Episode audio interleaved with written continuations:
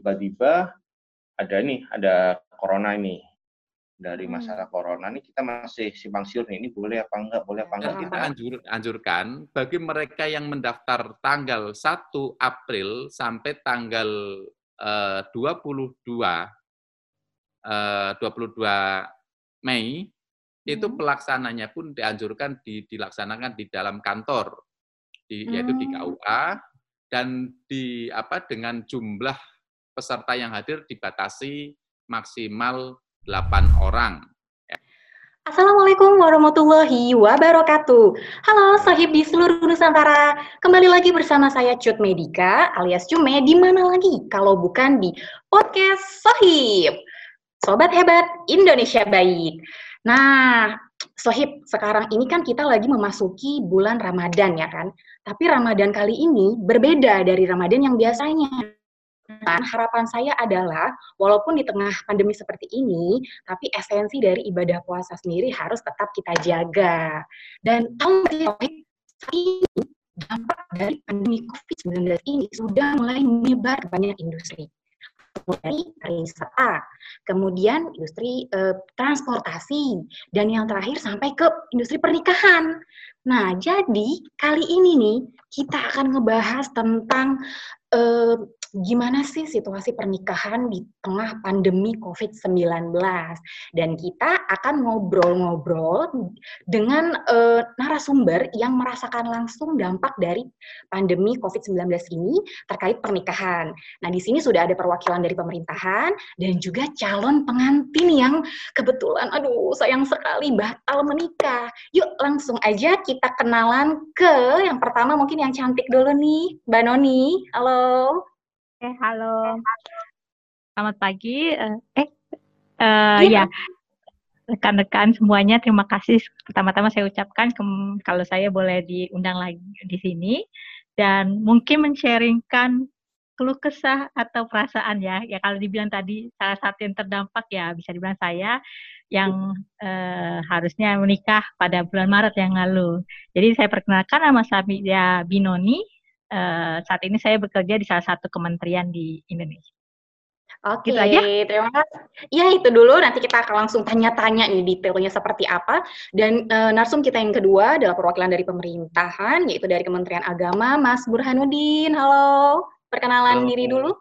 Ya, Assalamualaikum warahmatullahi wabarakatuh. Selamat pagi semua kawan-kawan. Ya, perkenalkan saya Burhanuddin, tugas harian saya di Subdit Bina Kepenghuluan Direktorat Bina KUA dan Keluarga Sakinah di Direktorat Jenderal Bimbingan Masyarakat Islam Kementerian Agama. Oh, cuma Sakinah aja, mawadah waromanya nggak ada nih, Mas Burhan? ya, otomatis itu nomenklaturnya itu baru sampai oh. segitu saja. Segitu aja ya. Oke, oke, oke. Sekali itu gitu, Mbak Cutmai. Terima kasih. Ya, oke. Okay. Nah, ini selain kita ada narasumber uh, dari pemerintah dan juga calon pengantin yang uh, apa pernikahan harus ditunda, kita juga ada tangan narasumber dari pihak videografer ataupun uh, fotografer yang juga menangani terkait dengan pernikahan. Nah, halo Mbak Nat dan Mas Danang. Halo. Halo. Hai. Mungkin bisa perkenalan dulu nih. Aku dulu. Halo, saya Nat. Kerjaannya videografer. Okay. Videografer wedding, ya non-wedding, corporate. Dari production house kecil-kecilan di Surabaya, Develop Project. Oh, baik. Halo, project. saya ya. Halo, dan saya nama saya Danang. Kebetulan saya juga um, videografer dari Motion Edit Oh iya, oke. Okay. Nah, jadi ini kita langsung aja ya nanya-nanya. Mungkin yang pertama nih saya pengen nanya dulu sama Mas Burhan.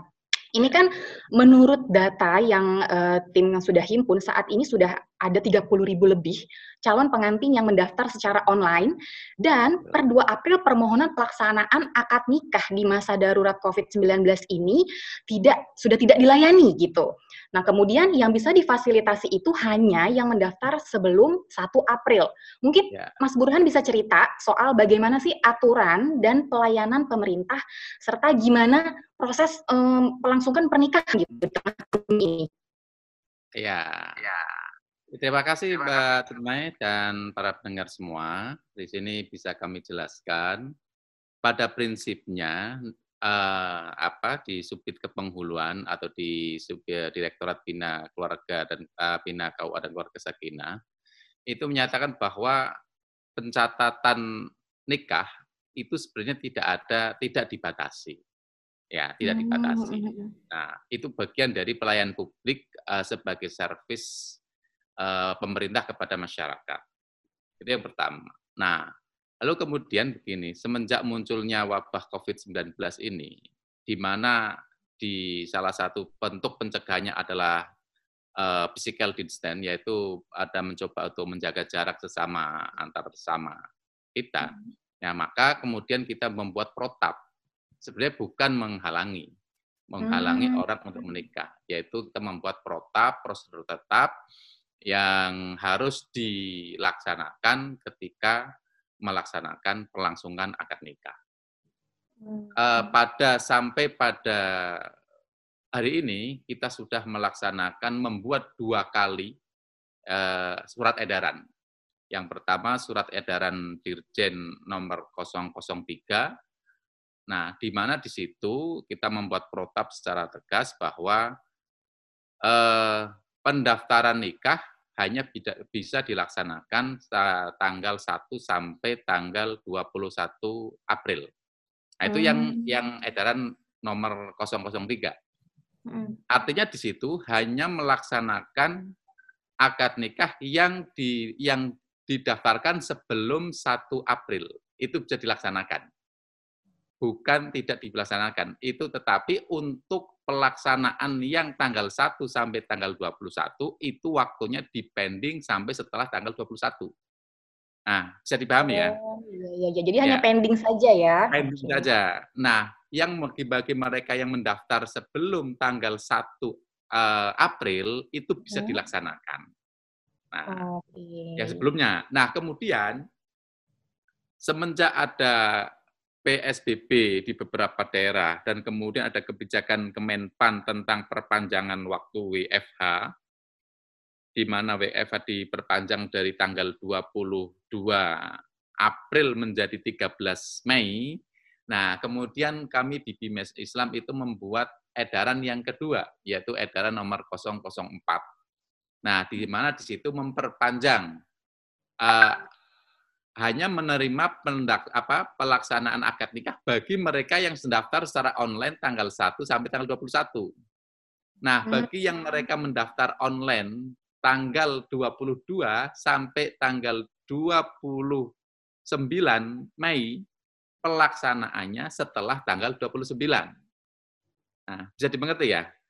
Nah, Ya, Dan paham, kita anjur, anjurkan bagi mereka yang mendaftar tanggal 1 April sampai tanggal uh, 22 uh, 22 Mei hmm. itu pelaksananya pun dianjurkan di, dilaksanakan di dalam kantor di, hmm. yaitu di KUA dan di apa dengan jumlah peserta yang hadir dibatasi maksimal 8 orang ya 8 orang Nah, karena untuk menghindari kerumunan dan andekan harus karena sesuatu dan lain hal tidak bisa dilaksanakan di kantor, maka bisa hmm. dilaksanakan di luar kantor di rumah ya mm -hmm. dengan ketentuan protap yang sangat ketat ya dengan misalnya ruangan yang tidak boleh lembab mm -hmm. ya jumlah peserta yang hadir dalam akad nikah tidak boleh melebihi dari 10 orang termasuk penghulunya termasuk hmm. petugas untuk yang ambil shooting, gambar dan lain-lain kan gitu kan. Hmm, hmm, hmm. Nah, ya, jadi kami perlu jelaskan kepada masyarakat bahwa intinya itu tidak ada apa istilahnya tidak ada pem, apa tidak ada pembatalan, hanya penundaan waktu saja. Nah, yeah. Saya kira itu yang bisa disampaikan Mbak Jutmai. Oh ya baik baik. Nah oke okay, baik. Ini tadi kita dapat informasi dari Mas Burhan bahwa ternyata bukan dibatalkan, tapi hanya penundaan ya, saja karena memang uh, kita mengikuti juga uh, apa namanya himbauan dari pemerintah pusat seperti itu ya Mas Burhan ya. Iya. Oke okay, sip. Nah sekarang nih saya penasaran banget sama ada satu calon pengantin Mbak Noni nih ya. Ini kebetulan uh, terpaksa menunda. Cuman yang bikin saya penasaran adalah uh, apakah ini bisa dijadikan momentum untuk uh, menghemat biaya pernikahan atau seperti apa? soalnya kan soalnya kan yang namanya uh, pernikahan adat Batak Batak itu seperti kita ketahui bersama kan hmm, tidak mungkin kalau biasa-biasa aja gitu ya Mbak Noni pasti kan harus uh, luar biasa juga harus mengundang sanak famili. Nah, ini kira-kira mungkin uh, Mbak Noni bisa cerita sedikit gimana pengalamannya karena pernikahannya uh, ditunda seperti itu. Ya, ini dari sesi dari pengantin ya. Makasih iya. loh Pak uh, dari Bapak uh, Burhan yang sudah ya, mengatur ya, ya, terkait uh, ini. Namun uh, minta maaf ini Pak uh, Mbak Jumbeng soalnya kan kalau saya ini kan kebetulan uh, Kristiani gitu kayak oh, jadi iya. mungkin tidak di bawah cuman saya menganalogikannya itu mungkin itu bisa diberlakukan juga misalnya di catatan sipil karena kan kami kan catatan sipil ya tidak di KUA hmm. jadi tidak tidak di bawah nah kemudian pada waktu itu sih uh, itu sebenarnya belum ada aturan yang cukup jelas pada saat hmm. saya memutuskan penundaan Bapak juga termasuk uh, baru desas-desus cuman uh, cuma asumsi saja. Uh, jadi kan saya menikah rencananya itu tanggal 21 Maret, Sabtu 21 Maret 2020. Pada hmm. waktu itu mungkin cerita kronologis aja ya. Uh, yeah. Sabtu minggu lalunya uh, atau tanggal 18 ya, uh, itu itu baru mulai diberlakukan uh, school from home belum work hmm. from home, belum yang lain-lain. Baru mulai hmm. heboh nih, ada ada mulai pembatasan-pembatasan. Nah, tapi kemudian hari Senin uh, masih oke, okay, belum ada pembatasan uh, ibadah dan yang lain-lainnya belum ada juga. Jadi kami saya sendiri pun masih melakukan gladi resik ibaratnya di gereja pada hari Senin. Pada waktu hari Selasa dikabari gereja ternyata sudah tidak bisa pakai. Pada waktu itu belum ada aturan juga uh, larangan untuk uh, ibadah belum juga sih, belum jelas. Kemudian belum ada. Kem dari situ uh, saya masih jalan karena akhirnya gedung saya tempat nikah kebetulan saya tidak pakai adat, saya pakai resepsi. Oh, tapi iya, iya. tapi tetap budaya dengan banyak orang dan itu ya Batak tetap harus ada lah gitu kayak. Jadi yeah. saya di, uh, melakukan uh, apa pemberkatan itu karena kami pemberkatan namanya itu bisa di gedung gitu kan. Hmm. Tapi belum ada pembatasan orang juga pada waktu itu. Hmm. Itu hmm. tanggal hari Selasanya. Akhirnya kami tetap jalan ongoing sampai hari Rabu itu mulai banyak yang uh, khawatir gitu kan dari sisi oh, keluarga internal ya saya sih memang sudah tidak berpikiran untuk uh, nanti tamu saya ada datang apa enggak saya sudah tidak berpikiran seperti itu lagi karena uh, semua itu diserahkan kepada setiap undangan. Cuma saya berpikir dari keluarga internal saja sudah khawatir, apalagi orang-orang di sekitar saya yang membantu mendukung acara saya karena mereka tidak mundur kebetulan saya kan uh, bekerja di kementerian itu kan biasa kita punya tim dan tim-tim terdekat yeah. ini akan membantu kita entah dari penerima tamu atau dan mereka nggak ada yang mundur gitu kan. Oh. Tapi berikut pasangannya gitu kan. Jadi saya mikir gini kan, uh, mereka adalah orang-orang yang respect uh, kepada saya, care sama saya, terus tapi mereka meresikukan, saya pikir gitu kan. Uh, jadi saya pikir uh, ini udah nggak sesuai nih dengan tujuan pernikahan saya untuk uh, tidak saya saja yang bahagia, tapi saya ingin juga keluarga saya, bahkan rekan-rekan terdekat, teman-teman saya juga bahagia gitu kan. Jadi pada hari Rabu itu malam kami memutuskan untuk menunda dengan segala ke pemikirannya dan lain-lain. Kemudian uh, intinya lebih memikirkan keselamatan dari orang-orang yang saya peduli sama saya dibanding saya. Jadi saya tidak mau berbagi sendiri. Terus memang ada kepikiran kenapa nggak pemberkatan? Saya karena kebetulan saya pemberkatan dan resesi saya tunda.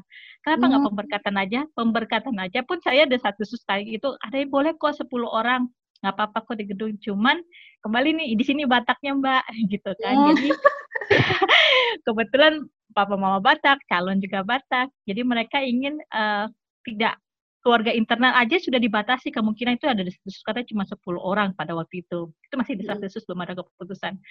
Itu udah pasti keluarga internal kami sudah tidak bisa semuanya hadir gitu kan karena hmm. dapat data nanti ada orang tua kebetulan masih lengkap keduanya. Kemudian kami misalnya itu udah mendekati angka 10 udah tidak mungkin. Kemudian orang-orang keluarga besar juga dengan saya tidak pakai uh, adat aja sudah sedikit uh, apa uh, konflik di keluarga apalagi mereka nggak bisa menghadiri gitu kan nah itu benar benar itu nggak bisa.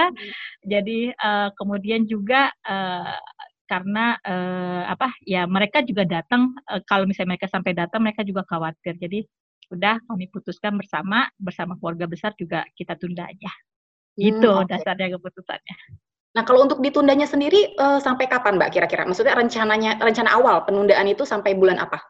Ini kalau semoga segera mudah-mudahan sebelum lebaran juga udah selesai lah semuanya ini kan uh, kalau kami kan karena saya pakai gedung kemudian gedung juga mereschedule uh, kebetulan ada kosong rencananya September awal oh, September oh iya iya iya dan itu pun juga uh, dengan melakukan penundaan tidak ada charge gitu ya Mbak ya. Maksudnya harus ada biaya-biaya tambahan karena mundur segala macam atau mungkin ada Mbak?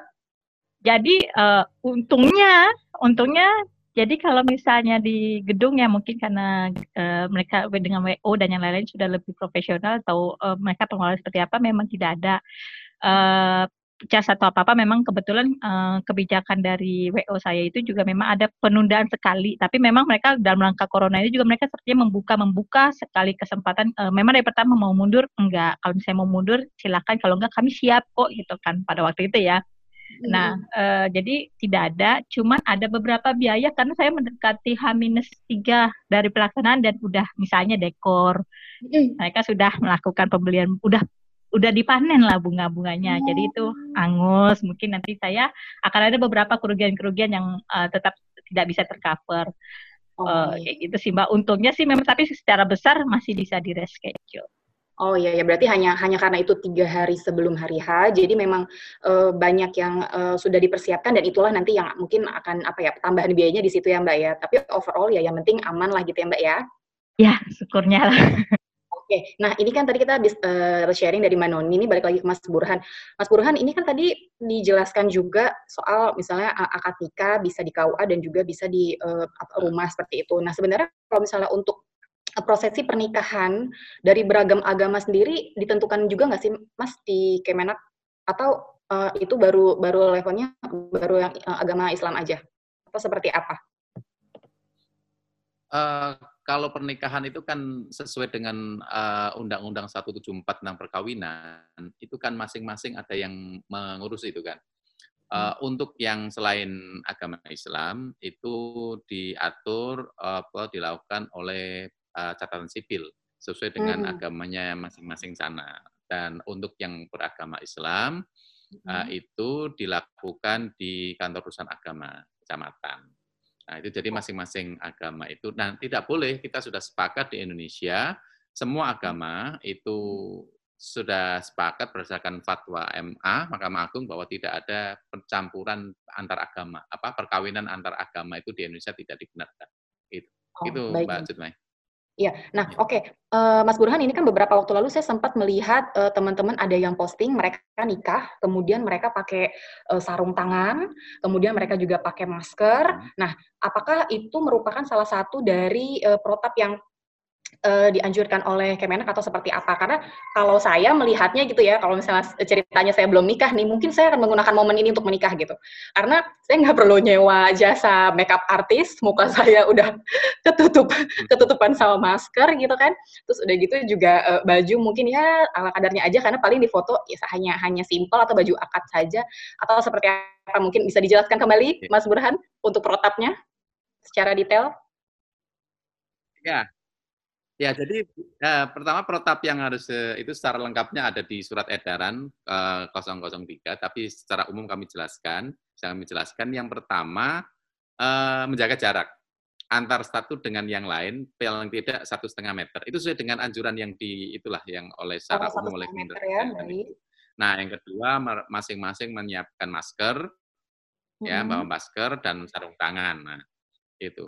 Uh, kalau protap itu sama lah kita uh, normatif seperti uh, protap yang lain. Cuma kita memang untuk untuk akad nikah itu jumlah uh, penghujung yang datang. Dibatasi Jadi dalam ya, satu majelis satu ruangan itu dibatasi hanya 10 orang itu pun sudah plus petugas penghulunya KUA-nya ya dan sama bagian tukang foto, tukang ambil gambar. Nah, udah, itu udah semua uh, pokoknya gitu. satu paket itu 10 gitu ya, Mas ya? Iya, iya. Ya. Nah, Oke, okay. Iya. nah ini sendiri nanti berlakunya sampai kapan ya Mas ya? Maksudnya apakah sudah estimasi misalnya kayak uh, kita da dari berapa ribu orang yang sudah mendaftar, ini akan tetap diproses gitu uh, akadnya uh, atau uh, apa namanya nikah di uh, rumah atau di masjidnya. Nah kemudian kira-kira sampai batas waktu bulan apa nih akan tetap berlangsung seperti ini? Ya, kita kan tidak bisa memprediksi kapan COVID-19 itu akan berakhir di Indonesia. Nah, makanya sampai saat ini kan eh, Kementerian Agama telah menerbitkan dua kali surat edaran. Surat edaran pertama itu kan dari tanggal 1 sampai tanggal 22 April kemarin kan. Nah, mm -hmm. setelah 29 apa 22 April sudah bisa normal lagi. Nah, ternyata ada perkembangan itu ternyata perlu diperpanjang lagi kan itu kan. Akhirnya kita buat surat edaran lagi yaitu mulai tanggal 23 April sampai 29 Mei. Nah, oh, ya semoga oh. ini adalah yang terakhir kan itu kan. Iya, nah, betul betul. Semoga yang terakhir kan sampai 29 Mei ternyata wabah COVID-19 di Indonesia sudah selesai, ya sudah kembali setelah tanggal itu sudah normal semua. Ya baik, ya sudah baik. kembali Untuk... seperti biasa. Ya, nah untuk pendaftaran online-nya sendiri nih Mas Burhan, itu kan tadi kan uh, ditul sempat dicantumkan gitu ya infonya uh, tanggal 2 April sudah ditutup gitu kan. Nah kira-kira kapan lagi nih ya. akan dibuka? Pendaftaran Enggak, online. ini yang masih ditutup ditutup itu uh, bukan ditutup ya. Tanggal 1 sampai tanggal 22 April ya hmm. itu yang dibuka ini kan berarti setelah itu di itu sekarang buka lagi sampai tanggal 29 Mei. Oh, ya ya ya ya. 29 ya. Mei. Jadi nanti dari tanggal 22 April sampai 29 Mei itu melaksanakan nikah bagi mereka yang daftar online 1 sampai tanggal 21. Oh, iya iya jadi Iya, berarti ya. periodenya sudah dipetakan ya Mas ya, siapa yang daftar ya, uh, itu, nah, periode nikahnya. Yang daftar gitu. online, uh, yang da yang daftar online sekarang, nanti hmm. baru bisa dilaksanakan setelah hmm. tanggal 29. Oh iya iya iya iya ya. Jadi sudah maksudnya aturannya biar jelas juga ya, biar uh, ibarat kata waktu-waktunya bisa disesuaikan gitu ya Mas Burhan ya. Betul, iya. Kalau nah, untuk ini cuma, cuma ya kita? Gimana Mas Burhan, nggak apa-apa lanjut? Ya, kami lanjutkan. Ah, kan kita harapkan proses pernikahannya itu semua dilaksanakan di kantor. Nah, kita pun uh, untuk menghindari kerumunan massa, dalam sehari maksimal maksimal uh, lima kali per, uh, apa, peristiwa. Ya, oh, baik. Maksimal. Maksimal ya, lima kali. Tentu Nah, kan kalau kita biarkan sampai jumlah yang tidak terbatas, bisa jadi satu hari itu numpuk banyak orang. Nah, Betul. untuk menghindari penumpukan, maka sehari itu kita atur maksimal lima kali eh, apa peristiwa nikah yang dilaksanakan di kantor. Baik, baik. Nah, kalau itu, misalnya itu, nikah via online atau video call gitu, kira-kira bisa nggak nih, Mas Burhan, menyesuaikan dengan perkembangan nah, zaman? Saya nggak tahu nih, mungkin bisa di-share kira-kira apakah bisa atau sebenarnya tidak bisa? Ya, jadi begini, ini ya, ya, ya Mbak Cutma ya. Jadi hmm. nikah itu kan bukan hanya sekedar apa urusan administrasi. Ini kan hmm. apa urusan kita nanti secara administrasi juga kita harus memastikan bahwa antara catin yang laki-laki dengan perempuan sudah pastikan benar datanya ya kan? Sama-sama beda jenis kelamin itu kan. Jangan sampai iya. ternyata yeah. satu jenis kelamin. Nah, itu kan banyak untuk menghindari berbagai macam munculnya apa kesalahan, administrasi dan lain-lain, maka di tahapan di kami di Kementerian Agama itu setelah ada pendaftaran ada lagi namanya proses pemeriksaan. Nah, hmm. pemeriksaan berkas untuk memastikan bahwa data ini valid data ini tidak palsu kan itu kan. Ya. Setelah dinyatakan lengkap, berkas itu dinyatakan lengkap dan sudah memenuhi persyaratan, maka baru kita namanya penjadwalan. Itu kan. Berarti tidak langsung ujuk-ujuk daftar langsung nikah enggak. Sehingga kami ber, uh, kami telah berkoordinasi dengan MUI dan sampai hari ini nikah online itu masih belum diperbolehkan. Itu. Baik, nah, baik, itu. Baik. Jadi ingat ya, ya buat karena itu menjadi ranahnya apa ya? Menjadi ranahnya MUI untuk memberikan fakta. Iya, betul betul. Oke. Nah, jadi ingat ya buat sohib-sohib, jangan semua mua mau di onlinein aja. Cukup meeting online aja, jangan sampai terjadi nikah online karena kita nggak bisa memverifikasi. Siapa tahu ternyata itu orangnya beda kan bisa jadi ya, Mas Burhan ya. Iya. Oke. Iya, itu dia. Uh, makanya betul-betul penting banget soalnya kadang-kadang kayak kita pacaran aja nggak ketemu bisa dibohongin gitu kan apalagi ini yang nikah kan jadi curhat malahan ya nah oke okay. nah ini mungkin kita ke Mbak Noni lagi. Ini para saya juga masih penasaran nih Mbak Noni. Tadi kan sempat memberitahu bahwa uh, respon uh, apa namanya keluarga itu kan sempat yang kayak kecewa gitu kan karena uh, kalau misalnya sampai adat nggak jadi itu seperti apa kayak gitu. Nah sebenarnya ketika memberitahukan kepada keluarga itu uh, lewat apa? Lewat undangan kah? Atau lewat grup? Atau atau ada perkumpulan keluarga. Nah, kemudian ketika Mbak memberitahukan terkait penundaan ini, kemudian juga tadi kan akhirnya pakai uh, resepsi ya, mm, nggak mm -hmm. pakai adat ya Nah, itu iya. kira-kira respon dari keluarga besar sendiri seperti apa? Karena uh, saya sempat beberapa kali uh, datang ke pernikahan uh, teman yang juga orang Batak, itu kan kayak mereka sangat menjunjung sekali budaya gitu kan. Jadi pasti otomatis uh, ada beberapa hal yang pasti akan sedikit lah mengganggu uh, apa namanya keluarga besar gitu ya perasaan keluarga besar terkait dengan uh, ada hal-hal yang berubah dari pernikahan di adat Batak. Mungkin Mbak Noni bisa cerita? Mm -mm. Uh, jadi kalau masalah reaksi yang satu ya, jadi oh enggak pertama saya mau kasih tahu bagaimana saya menginformasikannya uh, karena ini butuh segera ya informasinya karena yang diundang cukup banyak gitu kan dari pihak keluarga maupun dari uh, saya sendiri undangan saya. Jadi kami membuat pembatalan elektronik dengan format dengan kebetulan uh, dengan format hampir sama dengan undangan kami. Kemudian kami meminta maaf uh, dan memberitahu alasannya juga. Uh, kami kalau dibatalkan karena alasan pandemi dan keselamatan yang lain-lainnya. Jadi itu yang disebarluaskan. Jadi kalau undangan orang tua itu juga disebarluaskan. Ada yang secara uh, japri, ada juga yang melalui WhatsApp grup gitu kan. Nah, reaksinya bagaimana? Reaksinya tuh sebenarnya walaupun uh, mereka kebanyakan bilang, aduh syukurlah bisa dibilang gitu oh, karena kenapa? Okay. Sebenarnya mereka sudah galau, cuman uh, mereka ragu untuk menyampaikan kepada kami untuk mengatakan, hmm. karena ini pernikahan ya.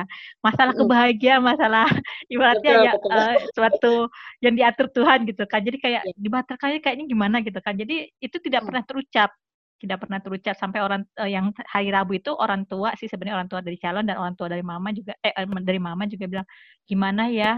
Apa tetap? Mereka juga nggak pernah menyatakan kita mundur aja terserah kalian kayak gimana. Kalau kalian maju ayo kita maju. Kalau enggak enggak tapi begitu kami putuskan kami berdua putuskan ya kita mundur reaksinya itu lebih lega, lega sebenarnya. Lega. Lebih lega. Kecewa hmm. tetap ada ya, tapi kenapa uh, ya tapi tetap aja kok uh, apa mungkin ya udahlah syukurlah gitu. Untungnya syukurlah kami juga bingung kalau nggak datang nggak enak karena mereka cukup menghormati atau menyayangi hmm. atau gimana apa pun alasan undangan yang udah memang niat datang. Hmm. Uh, tapi uh, lebih lega kalau mereka tidak usah datang karena mereka sekali lagi apa yang kami pikirkan itu kalau mereka datang pasti mereka sedikit uh, was-was khawatir. Jadi itu perasaan yang tidak untuk mau menyelamati lagi hanya untuk uh, merasa menghormati aja. Jadi kayaknya aduh jangan deh gitu kan. Dan ternyata malah iya. melegakan banyak orang. Jadi saya sih berpikiran dengan membatalkan itu walaupun untuk pemberkatan sendiri pun gitu kan. Pemberkatan kan pasti yang datang benar-benar yang uh, sudah iya. concern banget care banget gitu kan. Tapi hmm. tetap aja mereka tak bisa terpapar. Satu kita nggak tahu kondisi uh, mungkin memang memang akan ada cek suhu akan ada uh, apa saat itu masih sampai ini aja ya nggak pakai masker sih. Waktu itu yeah. belum kan ya. Masih apa hand sanitizer dan cek suhu sudah diberlakukan. Tapi ya itu kita nggak pernah tahu kan ternyata perkembangannya seperti itu. Jadi menyelamatkan banyak hal Kemudian uh, tentang masalah adat kenapa enggak, eh, memang kebetulan saya nih ini juga salah satu alasan kenapa akhirnya kami tunda bahkan untuk pemberkatan sendiri. Karena saya kebetulan yang terakhir menikah di keluarga oh, gitu. Dan keluarga sebelumnya juga tiga-tiganya sudah pakai adat jadi dan mama orang tua kami juga uh, cukup sudah berumur. Jadi uh, sebenarnya adat itu lebih berat karena orang tua di sebelumnya bukan pada hari adatnya mungkin capek karena hanya mengikuti tapi duduk diam. Tapi persiapan sebelumnya itu harus datang berkunjung harus oh. melakukan persiapan itu orang tua udah cukup uh, sepuh. Jadi uh, dengan alasan pertimbangan seperti itu kebetulan uh, tiga anaknya sudah melakukan adat. Ya mungkin uh, dengan dengan mereka sempat bilang kan ini terakhir harusnya sekalian tapi dengan alasan orang tua sudah tua juga tua ya. sekali karena papa kebetulan umurnya 72 mama setahun ini eh baru kemarin itu 65 tahun jadi ya. ya mereka cukup paham jadi ibaratnya mama papa udah tetap melakukan adat cuman untuk yang saya ya sudah karena sudah cukup tua itu sih ya. uh, terus uh, satu lagi mbak tadi yang mau disampaikan kenapa juga uh, kami mundur untuk pemberkatan itu karena terakhir rasanya kok anak yang terakhir kok malah menikah tidak di gereja? Karena kebetulan orang tuh masih sifatnya konvensional ya maksudnya masih uh, agak belakang nikah tuh harus di gereja nggak boleh di gedung atau di mana supaya sah gitu. Karena kalau kami catatan sipil itu bisa ada jangka waktunya setelah itu karena harus pemberkatan dulu baru catatan sipil. Jadi oh. uh, kadang pernah catatan sipil bisa datang ke gereja tapi bisa juga setelah pelaksanaan berapa hari atau berapa minggu baru didaftarkan bisa. Gitu sih. Oh baik, baik, luar biasa. Jadi walaupun sebenarnya penundaan-penundaan e, pernikahannya, tapi sebenarnya keluarga juga mendukung dan dilihat aja plus minusnya gimana gitu ya Mbak ya. Luar biasa sekali. Nah ini kan kebetulan banget nih Mas, tadi dapat info dari tim kalau ternyata Mbak Nat dan Mas Danang ini juga ternyata adalah calon pengantin bukan sama tim ya, yang baru saja melaksanakan pernikahan tapi di KUA pandemi corona ini.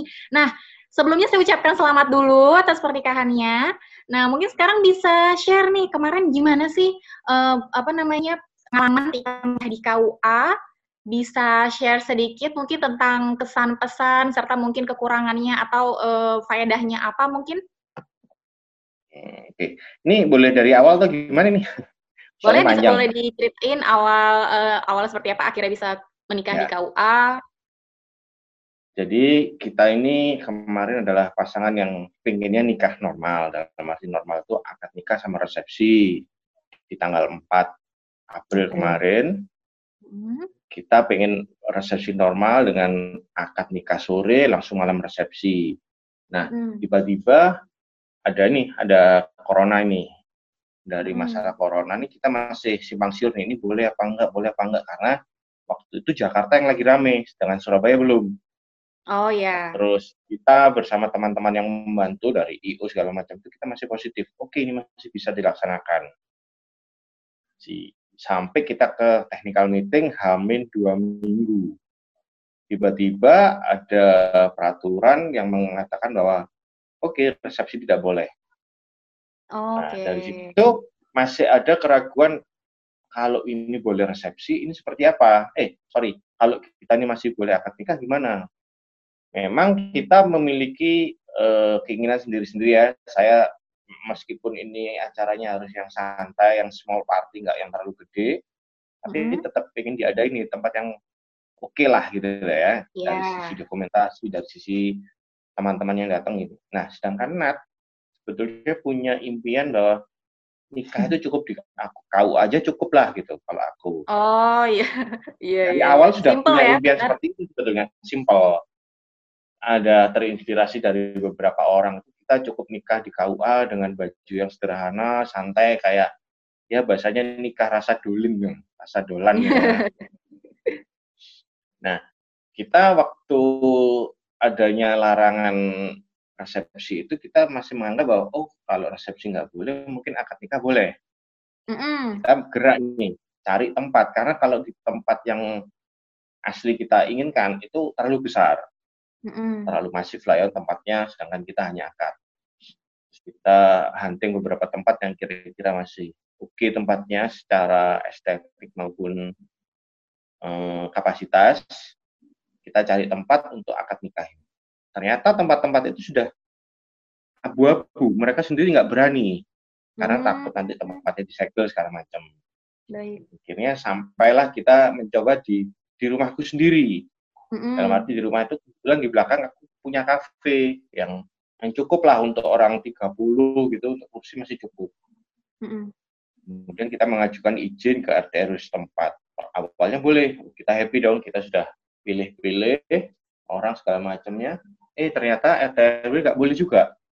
Oh, ternyata sudah di rumah pun tidak boleh gitu ya, Mas ya? Ya, karena pihak RW-nya sendiri masih abu-abu dan tidak berani sebetulnya. Jadi oh, bukan berarti waktu itu belum ada larangan sama sekali, cuma mereka sama-sama takut. Takut, ya betul betul betul, iya. Nah, akhirnya kita kesimpulan bahwa oke okay, kita tanya aja ke KUA gimana sih, hmm, boleh dan tidaknya daripada kita masih abu-abu ya. Iya, iya kejelasan ya. Nah, ternyata di KUA ini mereka sendiri masih ragu juga karena katanya masih nunggu keputusan tanggal 1. Baik. 1 hmm. April. Sedangkan kita nikah tanggal 4 dong. Iya. Dengan dengan sedikit was-was itu kita akhirnya menunggu benar-benar sampai tanggal 1 baru keputusan keluar bahwa pernikahan hanya boleh di KUA. Oke. Dari sisi kita hmm, akan tetap karena apa pun tidak akan menghalangi yang namanya pernikahan. Ya. Janganlah kalau pernikahan ditunda tuh kok kesannya gimana karena sudah ya, ya. sudah niat baik lah ya. ya Terus kemudian ya. Nat juga happy gitu. Happy aja akhirnya impiannya terwujud. Terwujud ya, karena kesampaian yang Mbak Nat nikah di KUA aja. Iya, iya. Dengan uh, apa yang sudah kita bikin semuanya kita rubah dalam waktu tiga hari. Kita sudah order jas sudah order apa namanya gaun segala macamnya. Bikin jahit. sudah bikin jahit segala macam. satu keluarga. Akhirnya kita anu uh, switch semua adaptasi bahwa oke okay, kalau kita di KUA nggak mungkin dong pakai uh, pernik per, pernak pernik yang bagus seperti ini bukan arti bagus gimana. Nah, nomor satu kan ya rugi juga ya dari Nat juga. Maksud saya harus make up mulai pagi subuh hanya untuk yeah. akad di KUA cuma 10 menit. Mm -mm. Nah, Jadi hal-hal yang pendukung nggak perlu ya Mas yeah. ya? Hal-hal mendukung nggak nggak perlu. Akhirnya yeah. jas pun jas dan gaun pun nggak perlu gitu. Yeah, akhirnya kita yeah. pikir otak tetap ya apa caranya bagus segala macam. Akhirnya kita kompakan harus oh nanti keluarga pakai baju putih aja ya yang putih yang belum ada terpaksa harus beli terus uh, dia pun juga harus harus cari baju yang match ya tapi ya tetap oh, tapi itu baju sehari-hari kita sebenarnya baju sehari-hari gitu oh iya iya iya iya baju iya. pesta tapi cuma hem gitu aja iya iya yang penting meja, gimana caranya biru. ya Uh, uh, supaya tetap, tetap bisa berjalan, hikmat, namun yang nggak harus heboh-heboh gitu ya, karena cuma di KUA, gitu, kira gitu ya, Mas.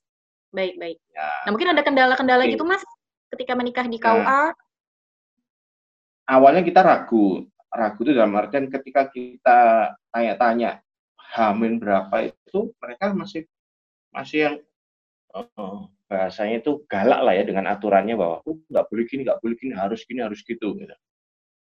Kita memang prepare dalam arti prepare itu hmm. foto tetap kita adain, video tetap adain, gimana video juga kita sendiri ya. Hmm. Cuma kalau misalkan ini nanti nggak boleh masuk, ya, ya sudah kamera dipantengin lah gitu aja, nggak boleh nggak digerakin gitu. Karena maksimal di dalam itu harus 10 orang. Nah. Maksimal itu sudah oh, termasuk iya, betul. Uh, mantannya termasuk juga udah termasuk itu. Nah, ya, nah, kalau uh -uh. kalau dari kuota 10 orang, foto dan video itu tidak masuk dalam hitungan. Oh. Kan mempelai berdua, ayah, ibu berdua, saksi dua, ntar saudara. Kalau belain foto video daripada orang terdekat kan juga gimana gitu kan? Saudara. Iya, iya, iya sih. Terus akhirnya gimana tuh, Mas? Di hari kita nekat, di hari kita nekat masuk. Kok kebetulan hmm. kita sama kepala KUA-nya, kita kan di KUA Surabaya di Monokromo. Monokromo monokromo. Mm. Oh, ya, kebetulan mereka ini welcome. Jadi ketakutan yeah. kita kemarin itu tidak terjadi. Dalam artian kita datang seharusnya itu jam 10. 9. Harusnya jam 9. Eh, harusnya jam 9. Tapi jam 8 kita sudah datang. Kita tambah disuruh masuk duluan. Karena ah, yang datang duluan di, di duluan. Karena tanggal 4 April kemarin pernikahan di situ adalah 15 atau 14 13 13 13, 13 pernikahan. pasang oh, ya, ya. dalam satu hari tanggal 4 itu. Uh -uh. Jadi kita ya, datang, ya, iya. Dan kita itu dapat antrian kedua, harusnya harusnya itu sekitar keempat kelima mungkin ya kalau lihat jamnya. Kita kemarin kedua dan kita disuruh masuk.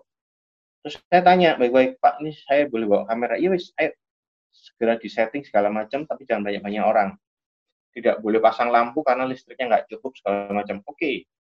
kita makan apa yang ada, dan ternyata hmm, mungkin itu juga pernikahan yang baru, anu ya, dengan aturan baru ya, mereka juga masih masih agak longgar-longgar gitu, untungnya. Sehingga kita bisa memasukkan orang lebih dari 10, tapi tetap dalam batas kewajaran. Akhirnya kita nikah, akad nikah sah, foto-foto di depan KUA, sudah hmm. selesai. Kemudian oh. kita pengen itu sih uh, tetap tetap pengen punya foto-foto yang bagus akhirnya kita ngakalinya setelah itu kita pindah ke studio studio foto oh, yang baik. masih masih memperbolehkan kita itu lah ya karena ada teman di situ oke okay, kita foto-foto di studio sebentar sudah selesai Oh baik, berarti uh, hmm. apa namanya walaupun memang menikah di KUA, tapi uh, syukurnya adalah pihak dari KUA juga masih memberi sedikit keringanan gitu ya dengan memasukkan lebih dari yeah. orang, namun dengan catatan tetap menerapkan uh, protap-protap yang harus dilakukan, misalnya kayak jaga jarak, seperti itu ya Mas ya? Ya benar. Harus pakai masker juga, masuk oh, ruangan itu, dan sanitizer hmm. sama cuci tangan double. Oh iya, berarti memang, memang ada aturan yang katanya itu harus pakai sarung tangan. Tapi ya. mungkin di Surabaya kemarin nggak terlalu berat seperti itu. Ada soalnya beberapa foto teman-teman di luar sana itu yang waktu jabat tangan sama ayah pun ya. dia harus pakai sarung tangan. Iya benar. Ada yang pakai kemarin itu karena tidak menemukan kresek. sarung tangan yang bagus, mereka pakai kresek. Kan kasihan oh, ya banget ya tuh. Tidak bagus. Iya sih maksudnya berarti uh, uh, ada sedikit perbedaan walaupun memang sama-sama semuanya tujuannya adalah untuk uh, menjaga gitu ya agar tidak yeah. terpapar virus gitu. Nah, untuk ini saya tertarik dengan uh, usaha yang dikembangkan oleh Mbak Nat dan Mas Danang gitu. Gimana uh, bisnis jasa dokumentasi dan video wedding, gimana bisnis ini bisa tetap survive di era physical distancing gitu. Mungkin Mas bisa cerita sedikit tentang uh, bisnisnya, inovasi-inovasi untuk mempertahankannya? Kalau gimana bisa survive belum, belum survive karena kita oh, belum. masih satu masih shock, masih shock dan masih sebenarnya masih cukup kelimpungan juga ini gimana nih ngakalinya ini gimana nih uh, supaya hmm. apa namanya masih ada pemasukan, masih ada ini editor masih bisa dapat penghasilan, kameramen juga dan lain-lain masih masih memikirkan rumusnya itu sebenarnya.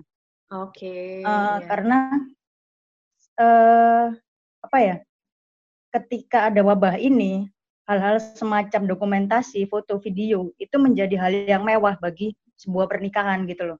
Betul. Jangankan foto video, uh, mengubah konsep acara, nambahin ini atau segala macam itu sudah biaya juga, sudah tenaga, sudah atau mungkin aturannya udah nggak boleh kayak gitu antar malah kalau di, kelihatan di videoin malah kelihatan orang banyak malah kita yang kena ini omongan sama yeah. orang. Kok acaranya masih sebanyak ini? Kayak gitu-gitu. Padahal itu cuma di rumah misalkan. Serba salah yeah. juga. Kayak gitu. Terus selain wedding pun yang video-video non wedding corporate pun juga mati jadinya.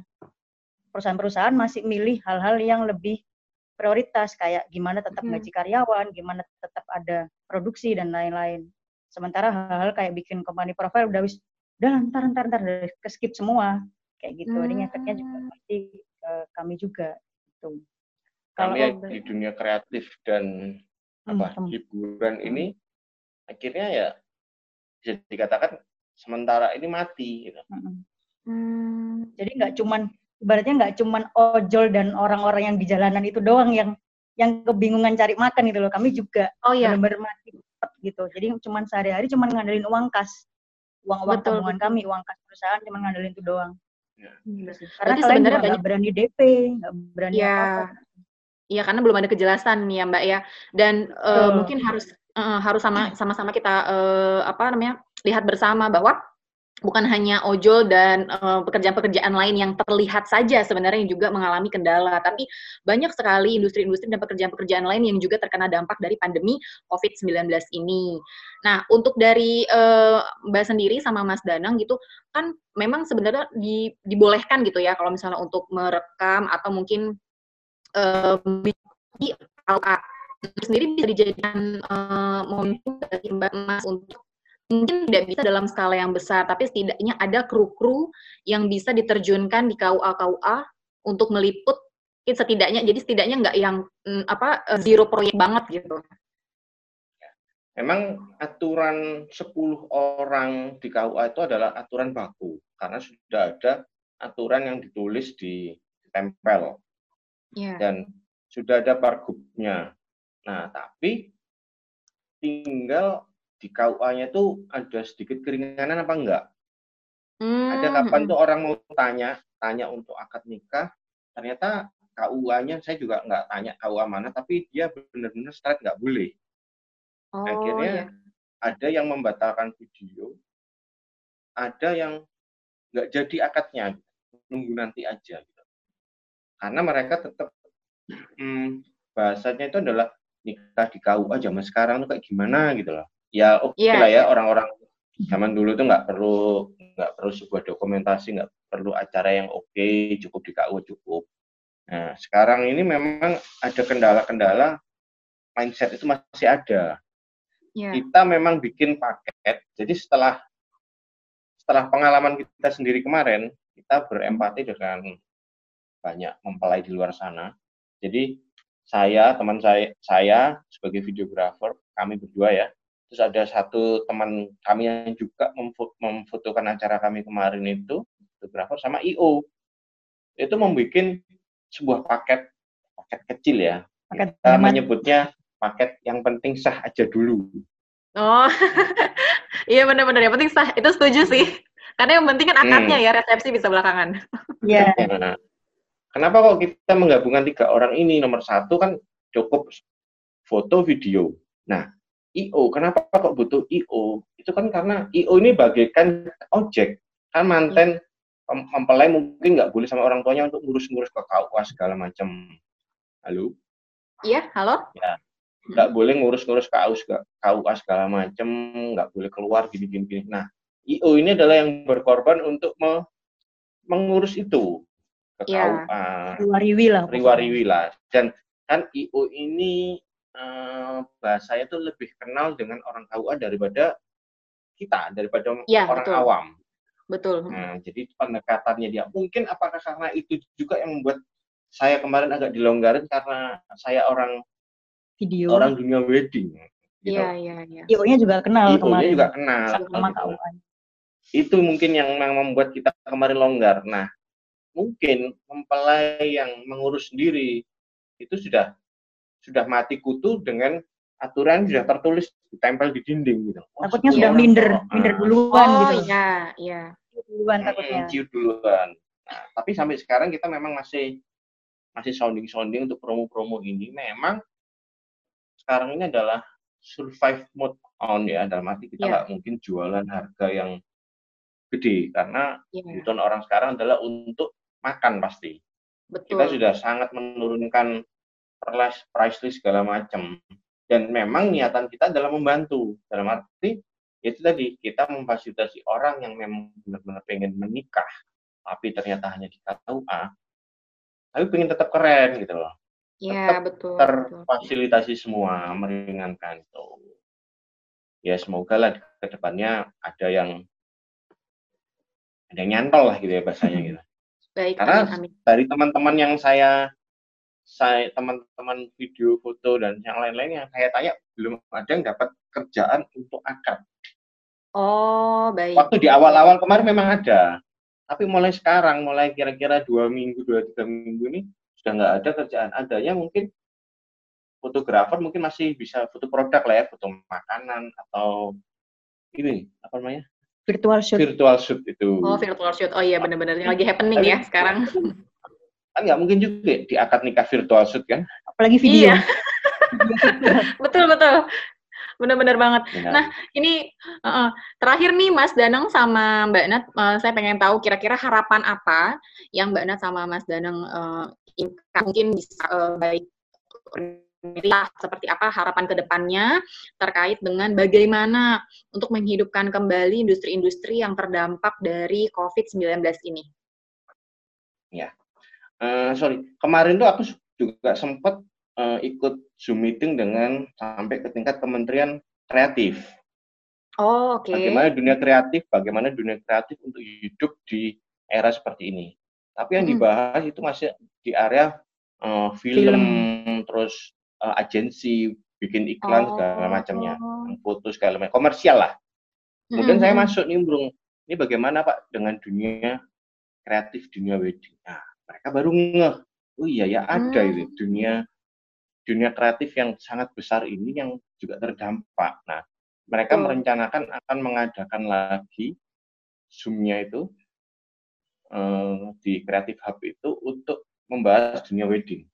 Harapan kita sebetulnya simpel, adanya aturan yang tetap baku, tapi masih masih bisa memfasilitasi mm -hmm. kita.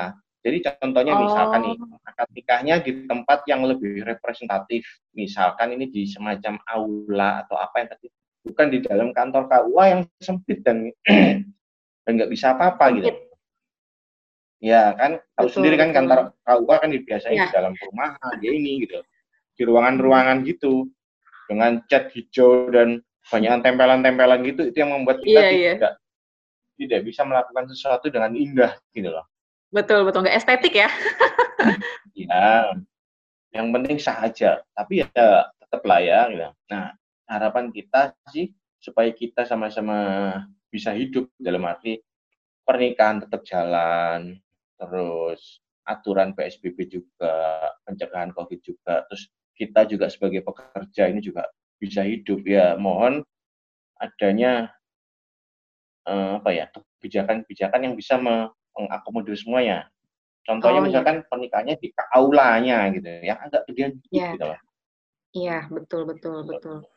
Sip sip sip. Tetap, Luar... tetap, tetap orangnya 10 tapi ada orang lainnya yang boleh. Gitu. Memang dibatasi yeah. dua orang dua orang ini cukup lah gitu. Iya, setidaknya jumlahnya ya Mas di apa proporsinya ya misalnya eh, bagian yang untuk weddingnya, yang ngurusin weddingnya berapa orang itu bisa ditambah gitu ya seperti itu ya Mas ya. Betul, Baik, sip. Terima kasih Mas Danang dan Mbak Nat atas sharingnya yang sangat luar biasa. Semoga uh, industri um, wedding atau mungkin video videografernya ini nanti semakin uh, apa ya ada titik cerah lah gitu ya dari hasil meeting-meeting selanjutnya dan semoga semakin berkah dan semoga pernikahannya sakinah mawadah warohmah. Amin, amin. Terima kasih. Terima kasih. Terima kasih. Nah, teman-teman, uh, kita hari ini dapat insight baru dari Mas Burhan, kemudian dari Mas, uh, sorry, dari Mbak Noni tentang cerita-cerita yang sangat um, menginspirasi dan juga membuka wawasan kita.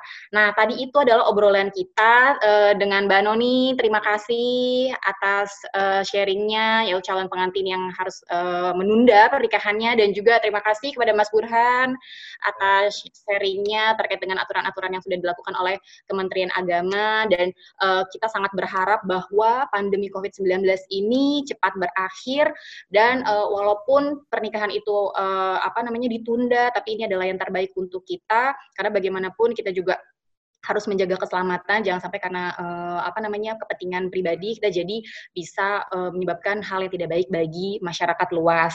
Nah, oke okay, kalau kayak gitu uh, sekian acara podcast di episode kali ini. Sampai jumpa di episode selanjutnya dan jangan lupa untuk tetap jaga kesehatan dan tetap di rumah aja dan selamat beraktivitas. Dadah, salam Indonesia baik. Dadah.